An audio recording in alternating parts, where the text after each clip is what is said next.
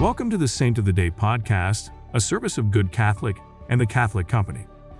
Join us each day as we share the story of a unique saint in three minutes or less. Today's saint is Blessed John Licci. Blessed John Licci, who lived from 1400 to 1511, was born to a poor peasant farmer near Palermo, Sicily. His mother died in childbirth, and his father was forced to leave his infant alone at home while he worked in the fields.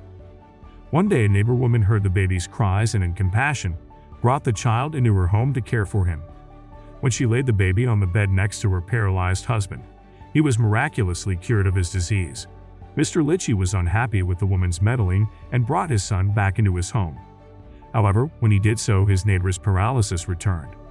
Mr. Licci took this as a sign that God wanted the couple to help him care for his son.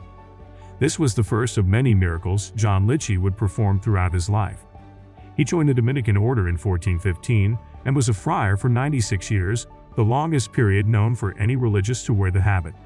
His miracles include the multiplication of building materials used for a convent he founded, miraculously feeding a poor widow and her six children, raising a dead boy to life, and curing three people whose heads had been crushed in accidents. Consequently, he has been designated the patron saint of head injuries. He is the longest living saint in the Catholic Church, dying at the age of 111. St. John Licci's feast day is November 14th. Say a prayer for the elderly, that they are cared for with dignity. Blessed John Licci, pray for us. Thank you for tuning in. This is a Good Catholic podcast.